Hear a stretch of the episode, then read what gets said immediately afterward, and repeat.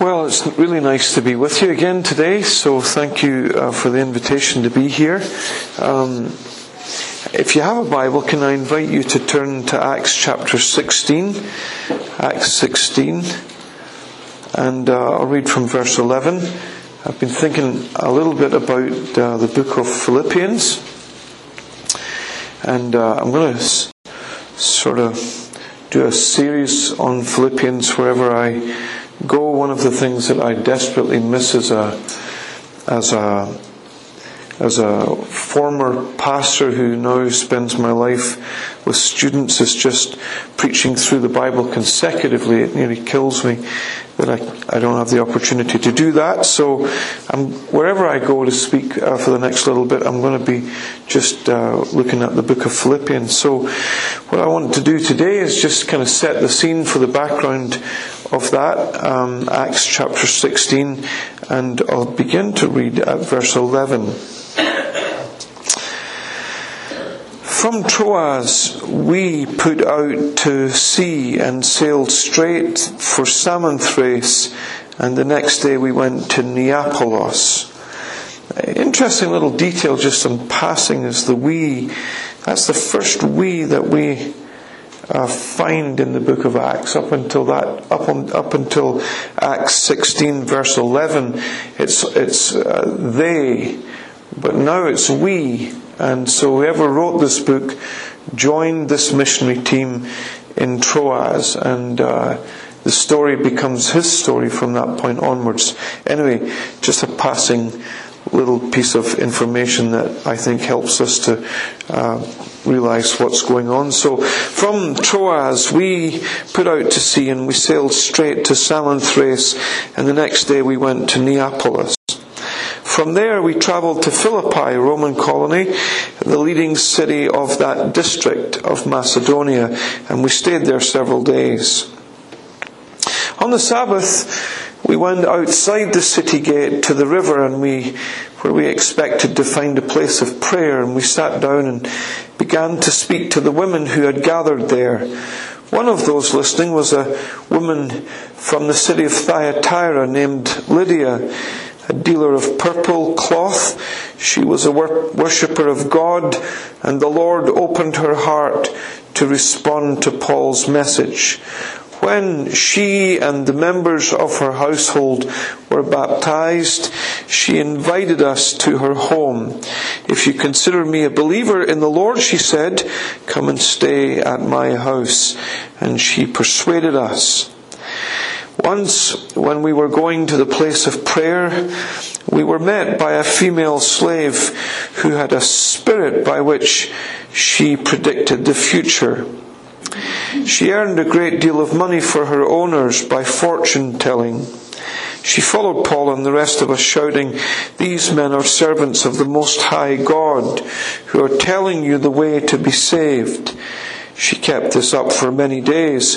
Finally, Paul came, became so annoyed that he turned around and said to the Spirit, In the name of Jesus Christ, I command you to come out of her. At that moment, the Spirit left her.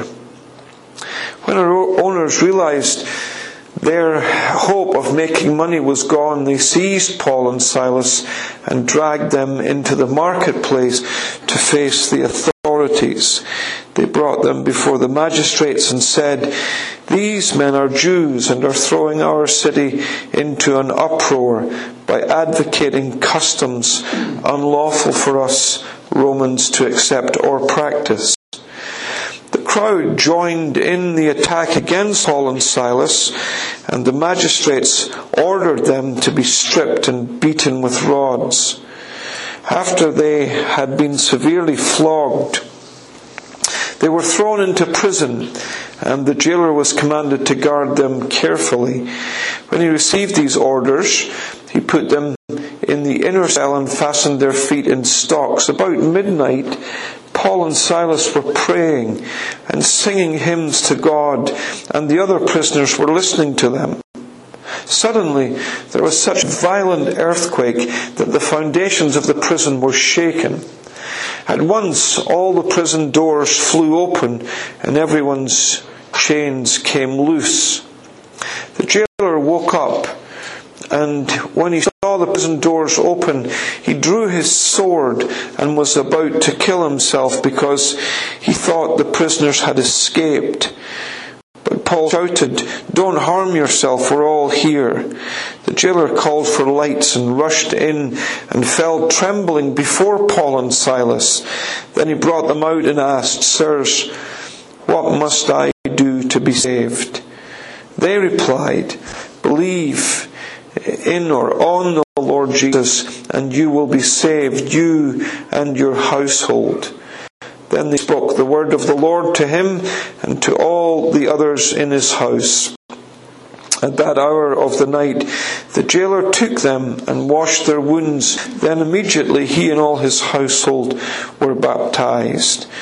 The jailer brought them into his house and set a meal before them. He was filled with joy because he had come to believe in God, he and his whole household. When it was daylight, the magistrates sent their officers to the jail with the orders, release those men. The jailer told Paul, the magistrates have ordered that you and Silas be released. Now you can leave, go in peace. When Paul said to the officers, they beat us publicly without a trial, even though we are Roman citizens, and threw us into prison. And now do they want to get rid of us quietly? No. Let them come themselves and escort us out. The officers reported this to the magistrates, and when they heard that Paul and Silas were Roman citizens, they were alarmed. They came to appease them and escorted them from prison, requesting, requesting them to leave the city. After Paul and Silas came out of the prison, they went to Lydia's house, where they met with the brothers and sisters and encouraged them. Then they left. Just a prayer. Lord, we pray as we turn our thoughts to this passage uh, today that you'll help us to block out all of the other things that uh, clamour for our focus and our attention and help us to concentrate on your word. And we pray that you might speak to us from the page of Scripture by your Spirit. We pray that each of us here today will be encouraged and inspired and maybe challenged, Lord as we leave this morning, as we think about the impact of the gospel in, in this city of Philippi. And we pray this in Jesus' name. Amen.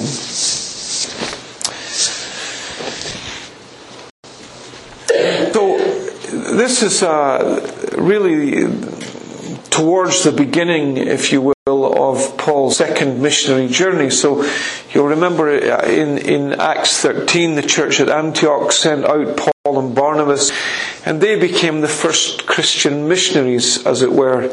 So they left Antioch and they went to Cyprus and they travelled through Cyprus and then they got a ship and they travelled straight north of Cyprus and pr- travelled up into, I, I suppose, a region known as South Galatia, part of a Roman province at that point, and they saw a whole lot of churches planted, and eventually they returned to Antioch. And and uh, there was a bit of a uh, a dispute between Paul and Peter when they got back to Antioch.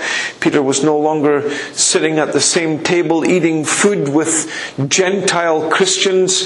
Um, somehow he had been deceived or he had been pressurized by a group of people called Judaizers who were imposing all kinds of laws and regulations on new converts. And uh, Peter had been influenced by them wrongly, and Peter and when Paul came back from that first missionary journey, he just took them on face to face in public. And the reason it was public was because uh, it, it, it was a public sin and the gospel was at stake and it needed to be absolutely crystal clear in everybody's thinking that what had taken place was fundamentally wrong.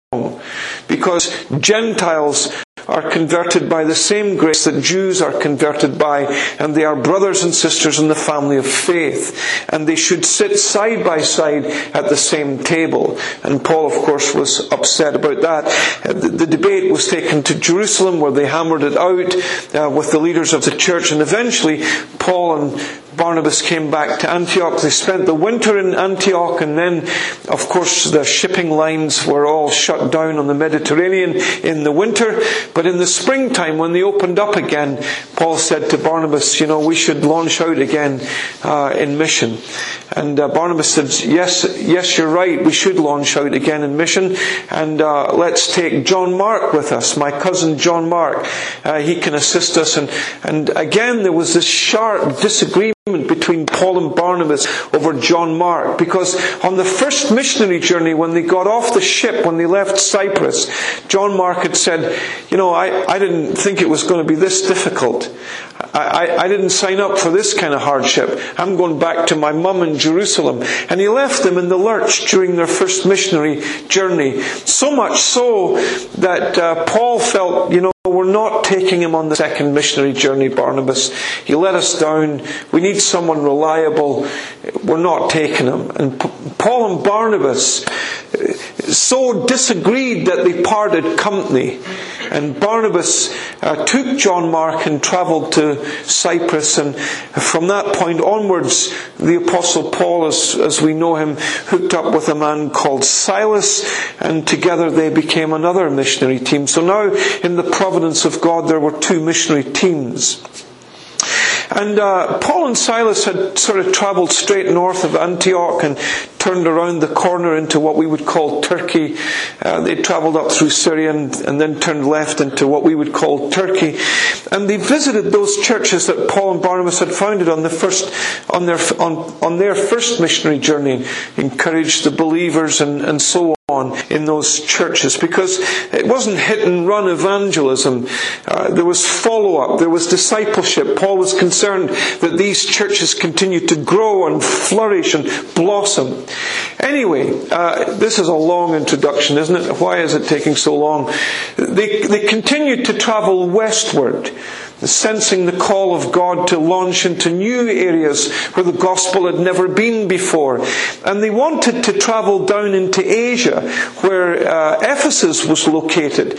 But the Holy Spirit hindered them from, from turning left down towards uh, the Mediterranean again. Uh, the Holy Spirit hindered them. Then they thought, well, maybe we should travel north up towards the Black Sea. But again, the Holy Spirit hindered them. And they felt compelled to travel westward until they reached this place called Troas that just uh, read about in Acts 16. Now, I don't know how the Holy Spirit hindered them. I read a very interesting comment just recently that um, it's interesting that Luke, the doctor, joins the missionary team in Troas. And, maybe, maybe one of the ways in which the Holy Spirit um, hindered them from going north, going south was because Paul was ill and he needed to get some medical help. And they had to make a beeline for the coast where they hooked up with Luke. And uh, not only was uh, did they meet Luke, but uh, it seems that he joined their missionary team. Whatever the circumstances, the truth is, I don't know. I don't think anyone knows, but uh, I'll look forward to asking Paul, uh, how did the Holy Spirit stop you from going left and right? And why did you keep going westwards towards Troas? So it was whilst Paul was in Troas that he received this vision of a man in Macedonia. One night uh, he received this vision and he saw a man there somehow laboring in the gospel and the man said to him, come over and help us. And immediately Paul took that as the leading of the Lord and they caught a ship and they left uh, Troas and they traveled kind of uh, northwest and got off the boat at a place called Neapolis and traveled, what is it, 16 kilometers north uh, up over the hills and eventually they arrived, arrived in Philippi. Now, Philippi is a really interesting city. It was, it was the site of a former battle, famous battle between forces that were loyal to the Roman Empire and two rebels called Brutus and Cassius. And there was a huge battle uh, outside Philippi. And of course, the, the forces that were loyal to the empire were victorious, and as a consequence of that, Philippi was given the status of a Roman co- colony. So it, it, was a nice place to live, Philippi. It, it, was a bit like sort of an Edinburgh or Glasgow. It wasn't really London, but it was still, they were, it was a nice place to live. There were lots of things happening, and uh, the same laws that governed life in Rome governed life in these city, the city, these Roman colonies, and, uh, and, and, and this place called Philippi. Now, it's separated from Rome by about 1200 miles, but the, the missionaries arrived midweek, so I don't know, maybe a Wednesday they arrived, and uh, they, it took them a day or two to find their bearings, as you would expect. They're, they're just fresh off the boat, as it were. And uh, they arrive in Philippi. They had to find lodgings. They had to find where would you, where would you buy food. They had to get themselves settled in. Uh, and, and, and a few days had passed before they began to get around to their, their, the, the true nature, the true business in, in, in coming to Philippi. And when they got around to it, they went went down to the riverside on the Sabbath day, and it was there that they met a bunch of women. And uh, I, I, what I want to do just quickly, if I can, speak about three, the three first members of the group, of the church at Philippi. The three members who were the first members of the church of Philippi. The first of them was a businesswoman, the second was a slave girl, and the third was a jailer. Those were the three first members, in my opinion, of the church at Philippi, the founding members. And it was on these three individuals coming together that the church began to be built. So, first of all, this businesswoman. Um, it seems that there weren't very many Jewish men in Philippi. If there had been ten Jewish men in Philippi, they would have been forced to start a synagogue. But uh, there's no synagogue in Philippi. There's just a group of women down by a riverside meeting together. So there's no real Jewish presence in, in, in Philippi. And uh, when the missionaries went down on the Sabbath day outside the city by the riverside, some of you might have been there. I've never been to Philippi, uh, but apparently you can still visit the location where they think the women must have met. Um, when they got down there, there was a group of women meeting, reading the reading the Old Testament scrolls and probably singing together and, and probably praying together. And it became clear immediately that Paul was a, some kind of a teacher and he would have been a fairly famous individual. He sat at the feet of Gamaliel. He was once a Pharisee of the Pharisees. So uh, to this group of women who were studying about the God of the Old Testament, uh, to have someone like Paul in their midst would have been quite unique. So let's hear what he has to say. Let's get him on. So he begins to, he's invited to speak to them and, and uh, he, he begins to speak. And uh, what, what we're told about this uh, woman who was kind of leading this group of women is that she, her name was Lydia. And she's a seller of purple and that she comes from a place called Thyatira, which is just further down the coast. And uh, she has come, it would appear, to Philippi to further her trade as a seller of purple. So she dyed garments purple, picked up purple dye, wherever she picked that up from, and uh, she dyed garments purple and sold these garments. That's what she did as a, for a living. And of course, Philippi was a great place to come to uh, to sell purple cloth because Roman colonies were populated with retired army veterans, people who had fought in the legions, people who had commanded, uh, you know, whole platoons or or uh, uh, whole whole groups of soldiers, and uh, who really thought they were quite amazing who wanted everyone else to know that they were amazing, who would have loved to have dressed in purple garments, uh, because purple was the sign of power and authority. It was the symbol of power and authority, the colour of it. So, retired army generals who had fought in the legions and kept the, the Picts out of England and so on, they, they would have been delighted to wear purple, just thrilled to wear purple. So, poor Lydia was onto a good thing here. She was a smart lady and she was making a fortune, it would appear.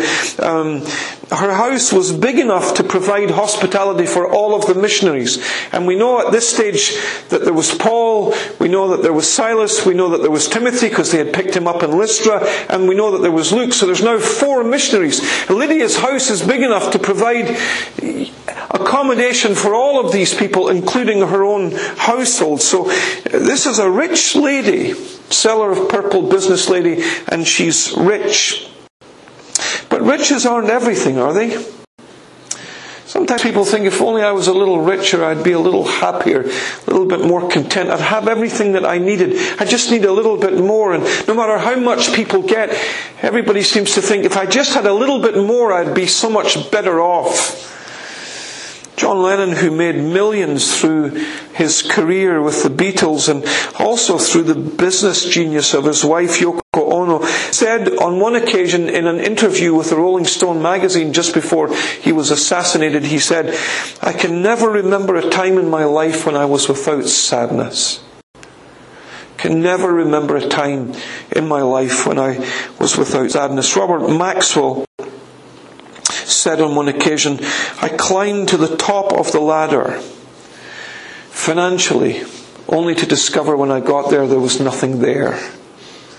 Nothing there. And one thing that money cannot buy you acceptance with God. One thing that money cannot buy you is eternal security, the hope of heaven. Money can't buy you that. And Lydia knew that. She was rich, but she knew that money had its limitations. So, second thing we want to notice about her is not only was she rich, but she was religious.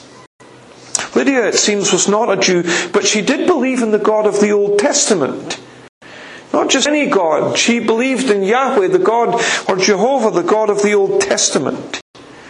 She's probably been into, influenced by the Jewish community in her hometown of Thyatira, which is just kind of further down the coast. And now she's moved to Philippi. She had lots of reasons just to leave her religious influence and interests behind. But now she moved to Philippi and she hasn't left them behind. She's gathered up a group of women and, and they're down by the riverside and they're thinking about the Bible. And they're talking to this God, the God of the Bible. Because Lydia knows that although she's rich, there's still something missing in her life. There's still an emptiness. There's still a void that somehow can only be filled spiritually. And she's down by the riverside uh, studying with this group of women. And I admire Lydia for that because, you know, a businesswoman, she's got one day off a week, maybe Sabbath day. She could be checking her emails. She could be uh, updating Facebook, sending a few Instagrams, connecting with some friends, just lounging around a little. But no, no, she's down by the riverside because she's looking for something that's still missing in her life. It's interesting that she is religious. For sure, she's religious. She's studying the Bible, but she doesn't know anything about Jesus. She's never heard about Jesus. She has never heard the gospel. And her heart is still closed towards the gospel. Because the Bible says that in Acts chapter 16 that God had to open her heart, which means that her heart was still closed to the gospel. So although she was religious, she wasn't a Christian. And she hadn't come to know Jesus and the forgiveness that He can provide. And that's possible, you know. It's possible to be religious and not truly a Christian. John Wesley, I'm sure you maybe heard that name before, John Wesley. He went out as a missionary to the uh, to Georgia, uh, to Savannah actually, and and one day in his journal he wrote these words: "I went out to save the Indians, but who, O oh God, will save me?" And it wasn't until he came back to London and was sitting in a meeting in Aldersgate Street listening to somebody read the preface of Luther's commentary to Romans that his heart was strangely warmed and he understood the gospel. And maybe you're a bit like that. Maybe, maybe you do attend church and maybe you're not a Christian and maybe you need to come to know Jesus. Well, here's the third thing about Lydia. She's responsive. She's responsive. That Sabbath morning or afternoon, the missionaries arrive. Paul takes them on a tour of the Old Testament. I don't know what he spoke about because we're not told. But I have a sneaking suspicion he took them on a tour of the Old Testament. Starting with Genesis 3:15 how God promised that he would send someone to bruise to crush the head of the serpent. I'm sure he took them through the the story of the Exodus and the Passover lamb and how if the lamb was sprinkled on the doorposts, the angel of death wouldn't enter those homes. All looking forward to another substitute would lay down his life so that God's judgment wouldn't enter the person's life to whom the blood has been applied. I'm sure he took them on the Old Te- through the Old Testament sacrificial system, how something perfect was taking the place of something that was flawed, so that the flawed thing could go free. I'm sure he took them through the prophets and Isaiah 53 was wounded for our transgressions and bruised for our iniquities. I'm sure he took them through the Old Testament and said, it's all pointing towards somebody. And the somebody is Jesus.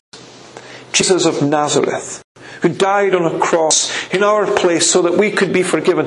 He just explained the gospel to them. And what is amazing is this. I mean, this is the first time that Lydia has heard the gospel. She's never heard it before, ever. I mean, you can't expect too much, can you, the first time someone hears the gospel? I mean, really, could you expect a response? The first time this woman ever heard the gospel, she embraced it with all of her heart. It says that God opened her heart. Now, now I, I would have a sneaking suspicion if we were talking to Lydia, she would say, and we said to her, How did you become a Christian? I guarantee you that she would say, Well, a group of missionaries came to my town, they explained the gospel to me, and I believed what they said. But, but Luke telling a story from God's perspective says, Oh, but behind the scenes, let's just remind you, God was at work. God opened her heart. God opened her hard, closed heart and made her responsive. And there are always two sides to the story. But from a human perspective, she embraced the Saviour. How many times do people need to hear the gospel before they will embrace it? How many times do you need to hear the gospel before you embrace it? Well, here's the second thing. Not only did she respond in faith, but she also responded in baptism says that Lydia and her whole household were baptized. Now, I assume that she was baptized like everyone else in the New Testament. Matthew 3 talks about Jesus going down into the water and coming up out of the water. Acts 8 talks about the Ethiopian going down into the water and coming up out of the water. The, the word baptizo, Greek word baptizo, means to be immersed. So I assume that she was immersed down there in the river where they were. And we're told that Lydia's whole household was baptized, which is really interesting. Um, there's no mention of Lydia's husband here, uh, if you notice that. That's unusual.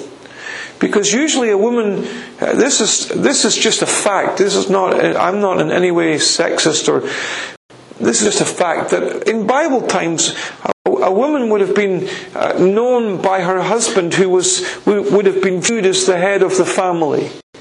But there's no mention of a husband. And there's no mention of a man in this story at all. And I think the most plausible suggestion is that Lydia was an unmarried businesswoman who had a number of people who lived with her. They were her household, and that they too had come to believe in the gospel. Probably some of, most of them down at the river studying the scriptures with her. You can make of that what you will, but Lydia was uh, converted and she was baptized. Um, and it's a delight, isn't it, to see your whole household converted and, and, and come to faith. Here's the second thing quickly, I, I, I, is the slave girl. Um, I, want, I want you to think about the slave girl. So Paul is now coming and going from this place of worship and, and uh, he meets the slave girl. And uh, she, a couple of things about her. First of all, I want you to think about her demon possession. She, she uh, cries out in, in, in a loud voice. She cries out, These men are servants of the Most High God.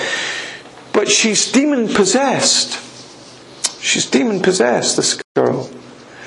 and uh, she's being abused by men who are controlling her and making money from her.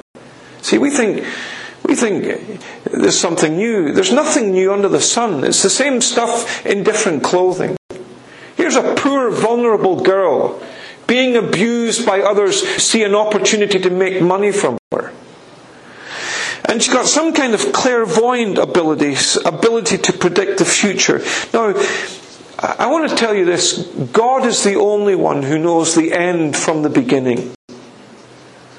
But Satan does have Uh, does have some kind of knowledge beyond that of ours and sees things that we don't see, and on the basis of that can make very accurate predictions about the future. somehow this girl was able to tell the future for people. I, I don't know how that all worked. I, what I do know is that this was not of God and it was something that Christians should have kept away from, run a hundred miles from.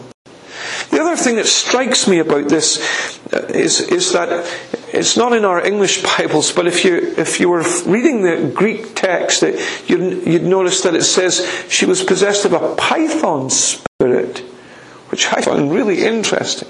And it probably is linked to some sort of Greek mythology, and I'm not going to go into that, but I just find that really interesting.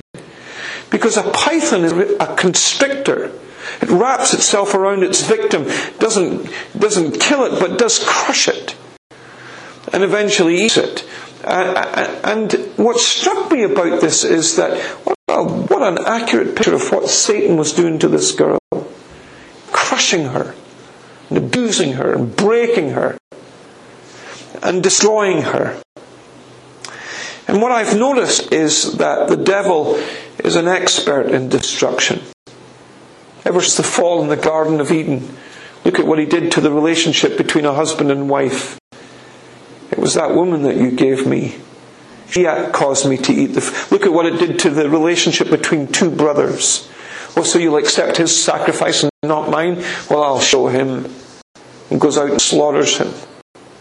And ever since the fall, it's been destruction. You see it on almost every front. I've probably told you this before, but my grandfather was a drunk on the streets of Edinburgh, homeless, during the latter part of his life. And tried on so many occasions to break free and could never break free from his alcohol addiction. And I, no matter where I go and no matter what community I, I, get an opportunity to speak in, I find that there is brokenness just everywhere. And, and the reason that there is brokenness just everywhere is because the devil specializes in destroying lives. That's what he specializes in. It's written into his DNA. He is destructive. He's been destructive from the beginning. And here's a poor girl and she's demon possessed. But the second thing is she's not only demon possessed, she's also delivered. She's crying out, These men are servants of the Most High God, she cries. Very interesting that somebody demon possessed would identify these two or three or four missionaries as the servants of God. Uh, I, I don't know why she would do that. I don't know why the devils would, the demons would prompt her to do that. Maybe they wanted to falsely create a, a kind of uh, impression of alliance with Jesus.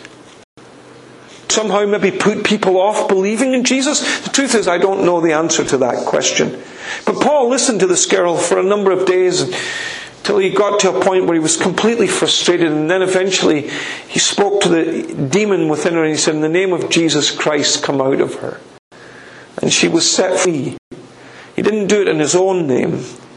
He did it in the name of Jesus, the strong name of Jesus, because you know, Jesus is the one who has all authority in heaven and on earth. Jesus is the one who demonstrated that even the demons need to be subject to his authority in the Gospels.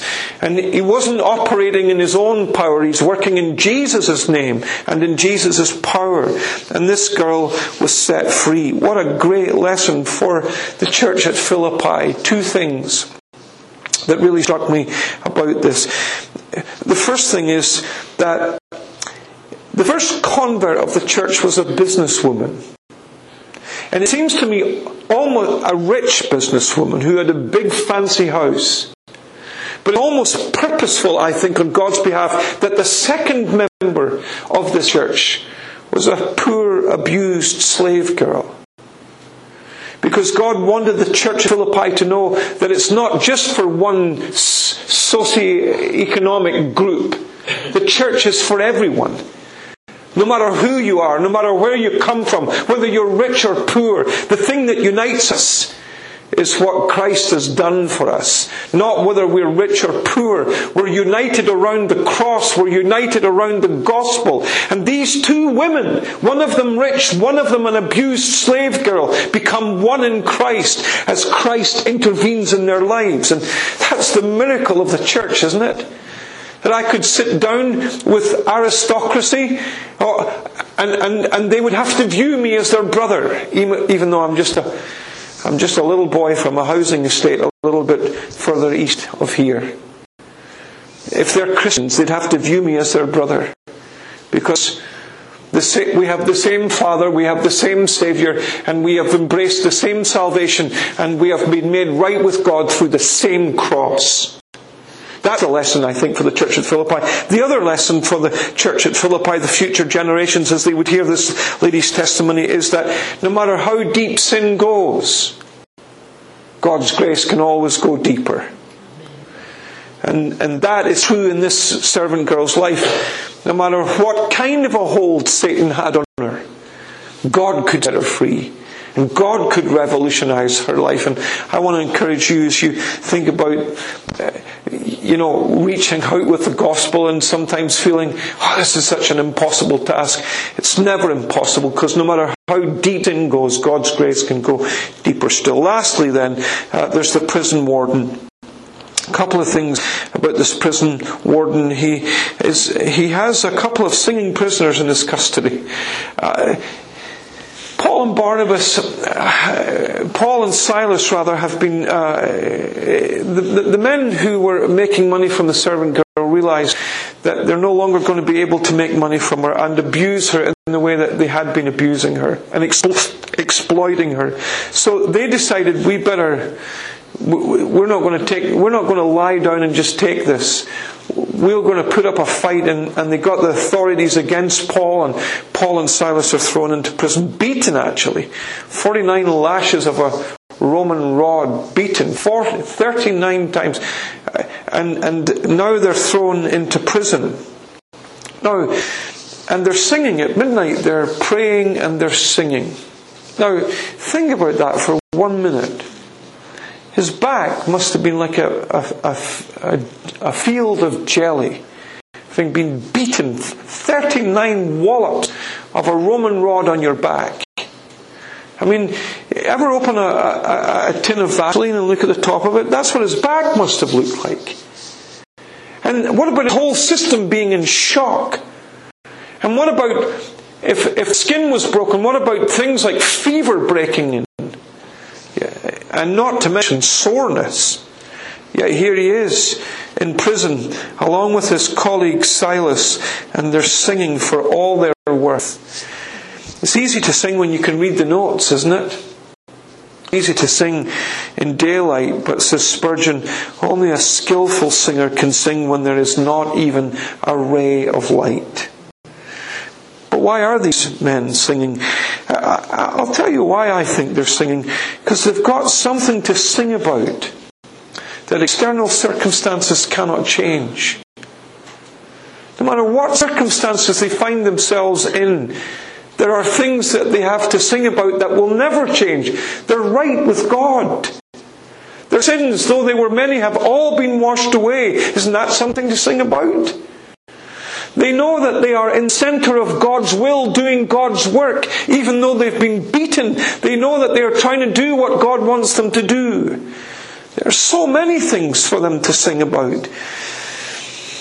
Even though they are in difficult circumstances, they realize that God has still been good to them. It's a bit like in 1873 when uh, Mrs. Spafford and her three daughters took leave of her husband in the States. New York, I think it was, they left, and they set board a steamer and they travelled to Europe. And just as they were approaching uh, France, I think they, they collided with another ship, and the ship that they were on sank. And Mrs. Spafford gathered her three daughters around her and prayed with them as the ship was going down, and then they were lunged into the sea, and she never saw her three girls again, ever. They were never recovered. He made it safely, but they were lost at sea. Spafford, hearing those words, the news immediately went to be with his wife, and you can imagine them meeting uh, in France. Can you? Can you imagine them meeting in France? And just trying somehow to find solace and comfort in each other and in the Lord. And in the aftermath of that tragedy, he wrote these words When peace like a river attendeth my way, or sorrows like sea billows roll, whatever my lot, you have taught me to say, It is well. It is well with my soul. That's what's happening in the prison, I think. It's not to say it wasn't difficult, it was difficult, but they had something to sing about nevertheless. The second thing is not only did this jailer have singing prisoners, but the prison was shaken to its very foundations. At midnight there was an earthquake. And uh, the prison was shaken to its foundations and prison doors are thrown open and the prisoners are now free to walk out and, and go free. And uh, of course, the, the, the, the, warden, the jailer, is, is, is concerned about this state of play and he wants to know if, if they're still there and he draws his sword and he's going to kill himself. And we'll come back to that in a minute or two. But doesn't God often shake people's world to its very foundations to get their attention? Very often he does that. I, I remember speaking at a funeral of a, of a gentleman that died in one of the churches I served. 50, 42 years of age he was. And uh, he died of a heart attack and left a wife and two little boys. And there was a lady at, at his funeral service, next door neighbour. And uh, I could tell that she was shocked at the death of someone so young. And I watched her in the church service as the tears rolled down her face. And that evening she went home and she said, her husband saw her sitting, uh, they were watching the television together, saw her watching the television said, husband, not a Christian, said, what's wrong with you?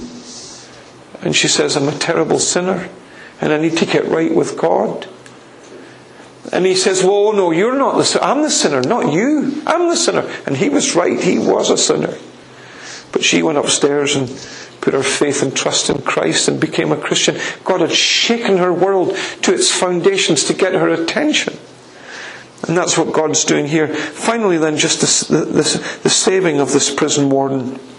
The saving of this prison warden. He, uh, he's going to kill himself because he knows that he'll be publicly humiliated. He was told specifically, keep these prisoners safe. He put them in the inner section of the prison. He put them in, in stocks to make sure that they would be safe. But if they had gone, he will be publicly humil- humiliated by the authorities uh, within the city. He doesn't want that and he's going to take his own life. And then Paul says, Don't harm yourself, we're all here. And then he comes in and he says to them, What must I do to be saved? He said to Paul and Silas, What, what I have to do to become a Christian? And they, they said, believe on the Lord Jesus Christ. They didn't say, go to church every Sunday for the rest of your life. Or keep these 25 rules. They said, Jesus is your answer. You've got to believe in Jesus. You've got to believe that Jesus died on that cross for your sin.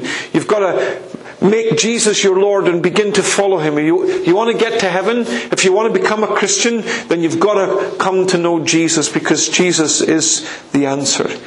And that night he became a Christian and took these prisoners home and fed them and washed their wounds. And that night his whole family and he came to faith in Christ and were baptized. So I find that really interesting too that these people didn't wait for you know, five years or ten years before they were baptized. They nailed their colours to the mast right away. We're one of God's people. Our sins have been washed away. We're now new creatures in Christ. We, the, the life we now live, we live by faith in the Son of God who loved us and gave himself for us. They're baptized right there and then.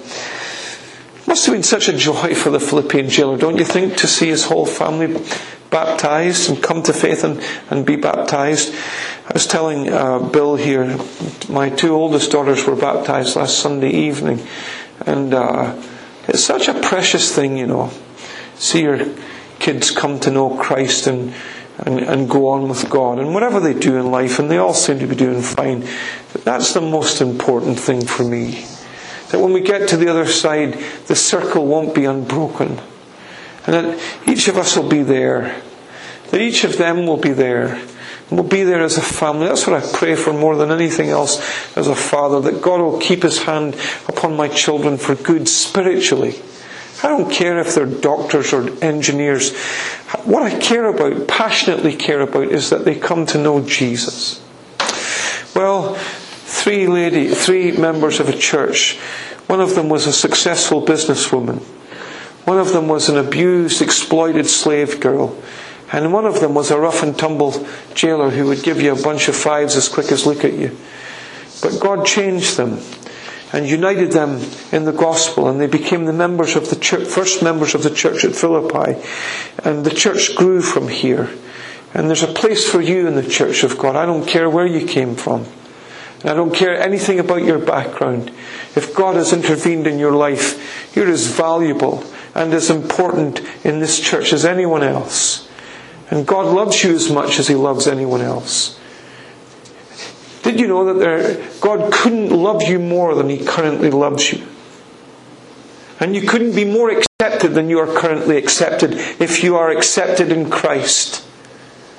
And you have everything that you need in Jesus. And I hope that you will value each other as a church in the way that God wanted these three people to value each other. Thank you so much for listening.